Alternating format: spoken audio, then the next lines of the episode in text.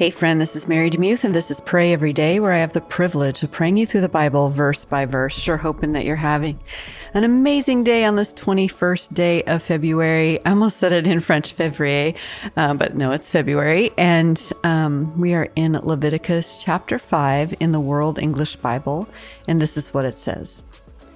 If anyone sins in that he hears a public adjuration to testify, he being a witness, whether he has seen or known, if he doesn't report it, then he shall bear his iniquity. Or if anyone touches any unclean thing, whether it is the carcass of an unclean animal, or the carcass of an unclean livestock, or the carcass of unclean creeping things, and it is hidden from him and he is unclean, then he shall be guilty. Or if he touches the uncleanness of a man, whether whatever his uncleanness is, which he is unclean, and it is hidden from him when he knows of it, then he shall be guilty. Or if anyone swears rashly with his lips to do evil or to do good, whatever it is that a man might utter rashly with an oath, and it is hidden from him, when he knows it, then he will be guilty of one of these. It shall be when he is guilty of one of these, he shall confess that in which he has sinned. And he shall bring his trespass offering to Yahweh for his sin which he has sinned a female from the flock, a lamb or a goat, for a sin offering, and the priest shall make atonement for him concerning his sin. If he can't afford a lamb, then he shall bring his trespass offering for that in which he has sinned, two turtle doves or two young pigeons, to Yahweh one for a sin offering and the other for a burnt offering. He shall bring them to the priest, who shall first offer the one which is for the sin offering. He shall wring off its head from its neck, but shall not sever it completely. He shall sprinkle some of the blood of the sin offering on the sides of the altar, and the rest of the blood shall be drained out at the base of the altar. It is a sin offering. He shall offer the second for a burnt offering according to the ordinance, and the priest shall make atonement for him concerning his sin which he has sinned, and he shall be forgiven. But if he can't afford two turtle doves or two young pigeons, then he shall bring it as his offering, that for that which he has sinned, one tenth of an ephah of the flour for a sin offering. He shall put no oil on it, and he shall not put any frankincense on it, for it is a sin offering. He shall bring it to the priest, and the priest shall take his handful of it as a memorial portion and burn it on the altar, on the offerings of Yahweh made by fire. It is a sin offering. The priest shall make atonement for him concerning his sin that he has sinned in any of these things, and he will be forgiven, and the rest shall be the priest as the meal offering. Yahweh spoke to Moses, saying, If anyone commits a trespass and sins unwittingly regarding Yahweh's holy things, then he shall bring his trespass offering to Yahweh, a ram without defect from the flock, according to your estimation in silver by shekels, according to the shekel of the sanctuary, for a trespass offering.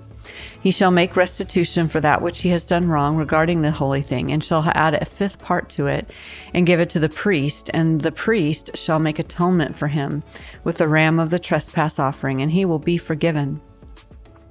If anyone sins doing any of the things which Yahweh has commanded not to be done, though he didn't know, he know it, he is still guilty and shall bear his iniquity. He shall bring a ram without defect from the flock, according to your estimation for a trespass offering, to the priest, and the priest shall make atonement for him concerning the thing in which he sinned and didn't know it, and he will be forgiven. It is a trespass offering. He is certainly guilty before Yahweh. Mind if I pray for you?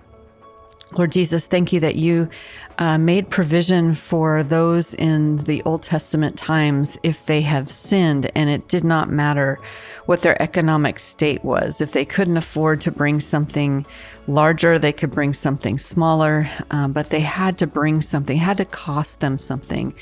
And Lord, that is really helpful for me today to understand that when we sin, it costs us but it also costs others. And um, in that last instance, he was to give um, a fifth more, which echoes back to uh, the book of um, Genesis, which talks about when Joseph uh, was dealing with all the famine, he took back a fifth of everything during the years of abundance and then was able to use those during the years of detriment. And so there's just this beautiful, you know, flow through line of one fifth. I just thought that was interesting. But Lord, thank you for your word. Thank you for your forgiveness. Thank you that we don't have to bring something physical to you in order to be forgiven. Now you gave something physical to us, your body on the cross, and we now have forgiveness of sins and newness of life. And help us to live in light of that. I think I forget sometimes just how much of a beautiful gift that is. So thank you, Lord, and help us to live in gratitude because of it. I pray this in Jesus' name. Amen. Thank you so much for listening to Pray Every Day. I really appreciate you. And it's my heart and my prayer that this podcast is a blessing to you. If you would like to leave a review, that'd be great. You can also email me directly and share a testimony if you want or some feedback. You can email me at mary at marydemuth.com. Let me know how you heard about the podcast, particularly if you're a new listener. I always am curious how people find it. Thank you so much and have a great day.